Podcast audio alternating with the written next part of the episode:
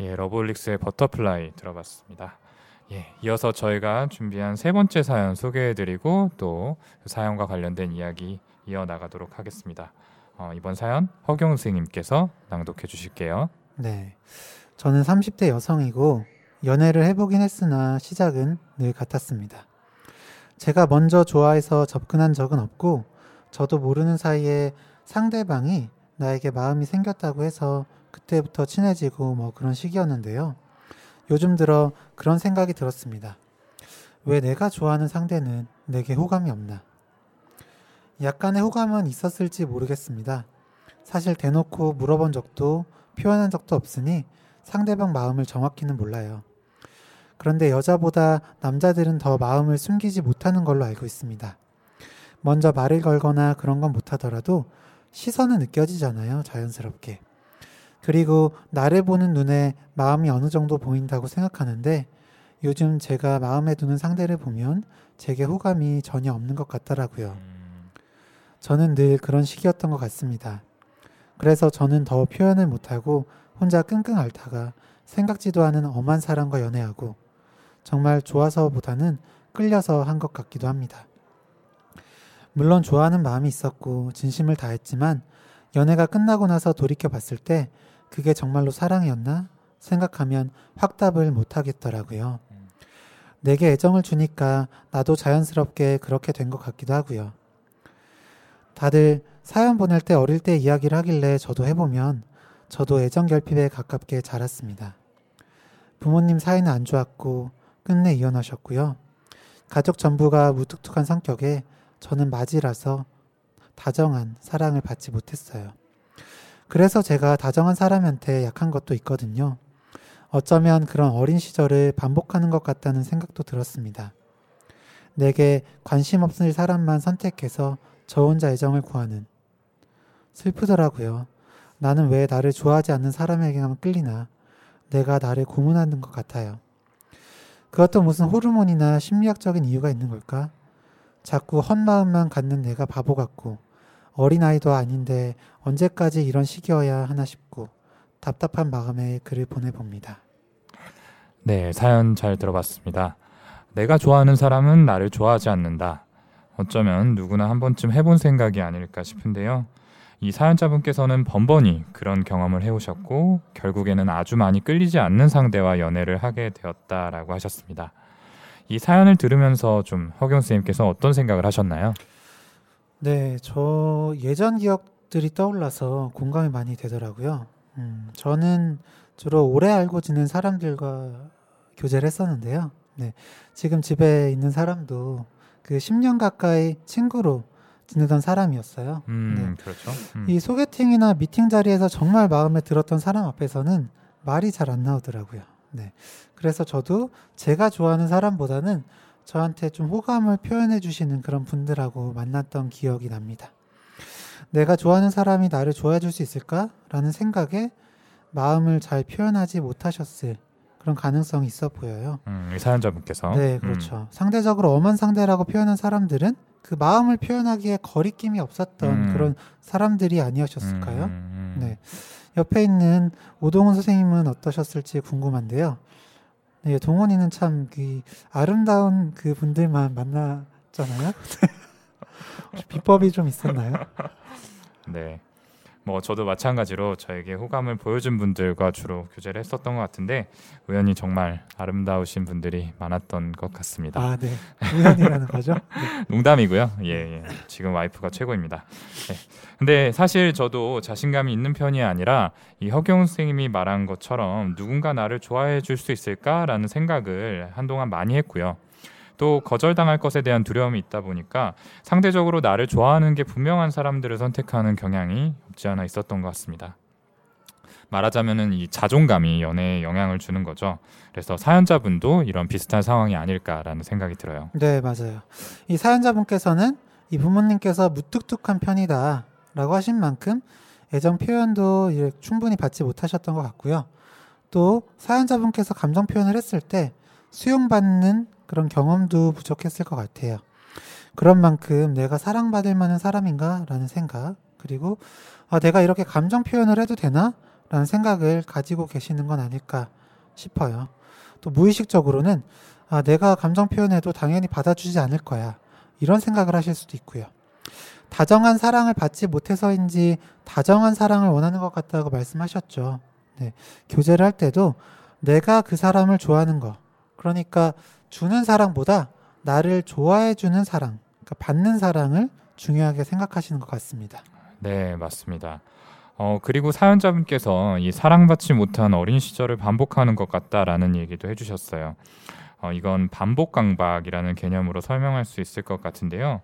이것 역시 유명한 정신분석가인 프로이트가 이야기한 개념입니다. 한번 실수를 하고 다시는 하지 말아야지 하면서도 그 실수를 반복하는 것, 무의식적으로 반복하게 되는 것을 반복 강박이다라고 부르는데요. 지난번에 했던 실수를 왜 반복할까라는 고민이나 자책들을 많이 하시죠. 네. 네, 저도 그렇고요. 근데 이게 괴롭고 고통스러운 과거의 상황을 일부러 반복한다는 게 핵심입니다. 물론 본인은 일부러 반복한다는 것을 의식하지 못하고 이 반복되는 문제의 원인을 다른 곳에서 찾으려고 하죠. 예를 하나 들어보자면 알코올 중독인 아버지 밑에서 자란 딸이 아버지를 미워했는데도 술 문제가 있는 남성과 반복해서 만나는 것 이것이 반복 강박이다 이렇게 볼 수 있겠습니다. 잘 이해하기 힘들지만 어, 이런 상황에 익숙해져 있어서 자꾸 비슷한 잘못을 저지르게 되는 거죠. 그리고 이걸 설명할 때 자기 파괴 욕구를 들기도 하는데요. 사람은 쾌락만을 추구하는 게 아니라 어, 근본적으로 자기 파괴적인 욕구도 가지고 있기 때문에 본인도 잘못인 거를 알지만 이 욕구로 인해서 반복 강박, 같은 실수를 반복하게 된다. 이렇게 설명을 하는 이론도 있습니다. 네. 이 반복 강박에 대한 또 다른 관점도 있는데요. 이 트라우마를 처음 겪을 때는 수동적으로 상황을 받아들일 수밖에 없잖아요.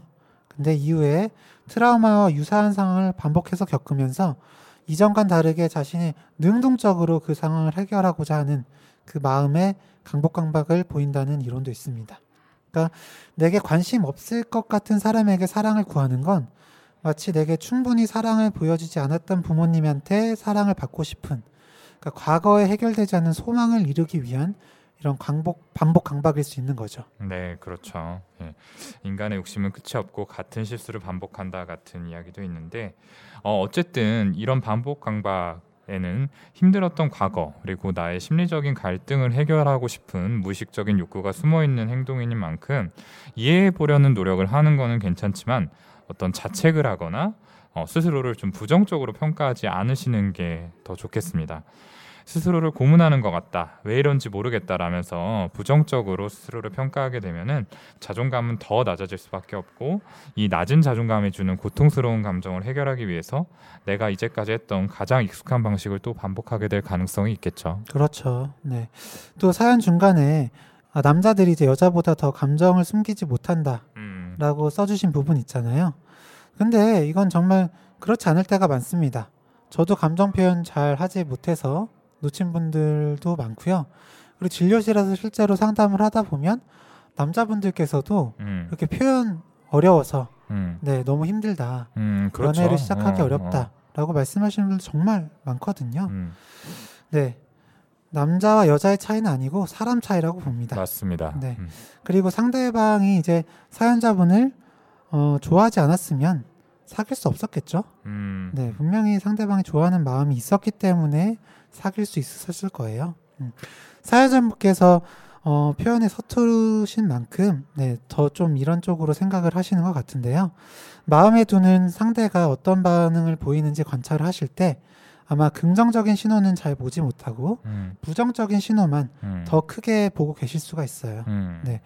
일단은 어, 어렵겠지만 좋아한다는 표현을 먼저 좀 해보셨으면 음. 네, 좋겠고요. 그 뒤에 어떤 상대방의 반응을 보이는지 그 다음에 생각을 해보셨으면 좋겠습니다. 네, 맞아요. 그리고 또 혹 어떤 마음에라도 사귀게 되셨다면 이런 식으로 나는 사랑을 좀 표현했으면 좋겠어. 음. 표현해줬으면 좋겠다. 라고 말씀을 하셔도 얼마든지 괜찮습니다. 음, 음, 네. 아마 이제 몇 차례 또 거절당하고 뭐 내가 좋아하는 사람이 나를 마음에 두지 않고 있다라는 거를 경험을 하게 되다 보니까 위축된 마음에 더더구나 아까 허경 쌤이 얘기한 것처럼 그 사람이 표현하는 것들에서 아 저 사람은 나를 좋아하지 않아라는 사인을 찾고 계실지도 모르겠다라는 생각이 들어요. 네. 이제 그런 것만 이제 선택적으로 받아들이게 되면은 역시나 내가 좋아하는 사람은 나를 좋아하지 않는다 이런 식의 결론을 쉽게 내릴 수밖에 없게 되는 거죠. 예. 그리고 저는 이 말씀을 꼭 드리고 싶은데요. 이 지나간 사랑에 대해서 지나갔던 이제 교재들에 대해서 아 정말로 그게 사랑이었는지 모르겠다 이런 얘기를 하셨잖아요. 근데 동시에 분명히 내가 좋아하는 마음이 있었고 그 사람에게 진심을 다했었다라는 말씀을 해주셨습니다. 근데 사랑 중에서는 불꽃같이 타오르는 아주 강렬한 것들도 있지만 나도 모르는 사이에 천천히 내 마음을 물들여가는 것도 있습니다. 그 사람이 자꾸만 보고 싶고 없이는 도저히 못 살겠다 이런 생각이 들어야만 어, 사랑은 아닌 거죠. 예. 누군가 나를 좋아해 준다는 사실 그리고 그 사람과 함께 있을 때 느끼는 익숙한 편안함도 사랑의 한 종류다 이렇게 생각을 합니다. 지나간 사랑을 되돌리거나 바꿀 수는 없지만 이 사랑에 대해서 이름 붙이고 평가를 내리는 거는 사연자분 본인의 몫이잖아요. 예. 그래서 그런 관점에서 지나간 사랑들을 다시 한번 돌이켜 본다면은 아마 어, 또 다른 것들을 생각할 수 있지 않을까라고 생각이 들고요. 어쨌든 이 사연자분께서 지나간 사랑에서 진심을 다하신 것만큼은 굉장히 따뜻하고 좋은 마음이니까 스스로에게 또 칭찬 많이 해주시고 자신감을 가지셨으면 좋겠다 이런 말씀을 전해드립니다. 네. 예. 저희가 드린 말씀이 예, 조금이라도 좀 도움이 되셨으면 좋겠네요. 네네. 네.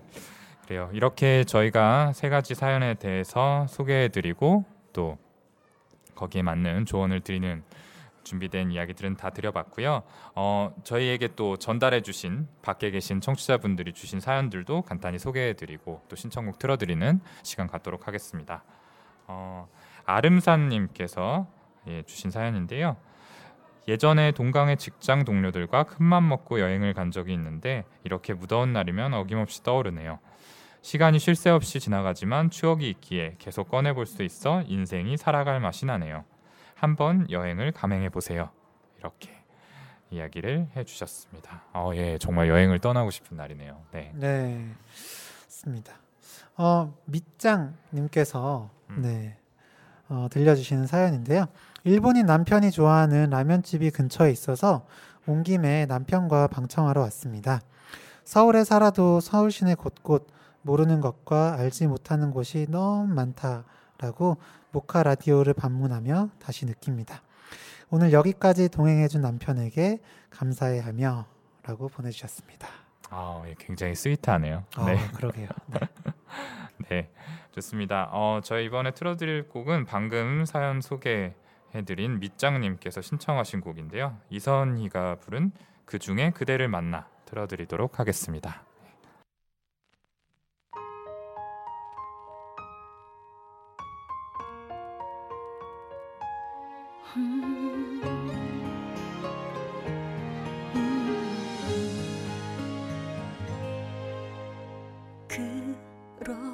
그렇게 대단한 운명까진 바란 적 없다 생각했는데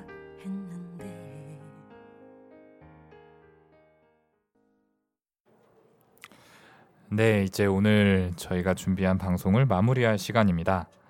아마 여기 계신 많은 분들께서 정신과 의사는 처음 만나 보셨을 텐데 저희 얘기를 들으면서 어떤 느낌을 받으셨는지 좀 궁금하기도 합니다. 어, 저희는 어, 이 정신과 의사를 커피에 비유한다면은 심플 라떼 같은 사람이다 이렇게 얘기를 하고 싶습니다. 첫 맛은 심심하지만 자꾸 먹다 보면은 어떤 디저트와도 잘 어울리고 그 맛을 풍부하게 느끼는 그런 커피 같은 사람이다 이렇게 얘기를 하고 싶죠. 네. 심플라떼 평소에 좀 드세요? 아, 그럼요. 네, 어, 좋아합니다. 역시. 네. 지난번 방송할 때도 얘기했지만 저는 진료실에 그러니까 대기실에 심플라떼 네, 두고 드실 수 있게 하는데요. 참 그 마음의 상처를 안고 정신건강의학과에 찾아오시는 분들을 보면 어, 뭔가 실제적인 어떤 문제가 해결되기를 바라고 또 어떤 답을 원하시면서 오시는 분들도 계시지만 그냥 단지 누군가 나의 이야기에 귀를 기울여줬으면 그리고 나를 좀 받아줬으면 하는 그 마음에 어, 찾아오시는 분들이 오히려 더 많은 것 같습니다. 간단히 말해 이 수용받는 경험을 바라신다는 건데요. 정신건강의학과에서는 이걸 컨테이닝이라는 단어로 표현합니다. 네, 물건 넣어두는 컨테이너 다들 알고 계시죠? 그것과 비슷하다고 생각을 하시면 되는데요. 이 컨테이닝이라는 거는 윌프레드 비온이라는 영국의 정신분석학자가 사용했던 개념입니다. 그러니까 아이와 부모와의 관계에서 파생된 개념인데요. 아이가 우는 것을 보고 부모는 배가 고파서 우는구나 혹은 기저귀가 축축해서 우는구나 이런 것들을 알아차리게 됩니다. 그리고 알아차린 것을 바탕으로 아이를 달랜 후에 젖을 주거나 기저귀를 갈아주거나 하는 행동으로 아이의 울음을 그치게 해주는 거죠. 예. 이때 아이가 우는 마음을 수용하고 다른 방식으로 그 마음을 돌려주는 것을 컨테이닝이라는 단어로 표현을 했습니다. 네. 만약 그렇게 아이가 우는 상황에 왜 우는지 알아보려고 하지 않고 막 화를 내거나 답답한 마음에 아이하고 막 같이 울어요. 그러면 아이는 울음을 그칠 수도 없고 스스로도 왜 우는지 알지 못하게 될 겁니다. 환자분들도 마찬가지입니다. 마음의 상처에 대해 누구도 이해해주지 않고 그 감정을 받아주지 않는다면 상처가 만들어낸 그 감정의 늪에서 빠져나오기 어렵겠죠. 누군가는 이야기를 끌어내고 충분히 표현할 수 있도록 유도해내고 또 그 감정이 충분히 이해받을 수 있는 거다. 이해받을 만한 것이라는 걸 인정해 줘야 합니다. 그 역할을 하는 것이 바로 저희들인 거죠. 네. 아주 매력적이거나 화려하지는 않아도 묵묵하게 당신의 이야기를 들어줄 준비가 된 심플라떼 같은 남자들이 여러분의 곁에 있다는 것을 항상 기억해 주셨으면 좋겠습니다. 오늘 방송 끝까지 귀 기울여 주신 분들께 감사드리고요. 어, 저희 방송에 관심이 생기셨다면 팟캐스트 그리고 유튜브 어플리케이션에서 내부자들을 검색해 주시면 더 많은 이야기를 들으실 수 있습니다. 그러면 저희는 마지막으로 여러분께 전해드리고 싶은 이야기를 담은 노래와 함께 물러가도록 하겠습니다. 지금까지 내부자들이었습니다. 감사합니다. 감사합니다. 사람들 틈에서 외롭지 않고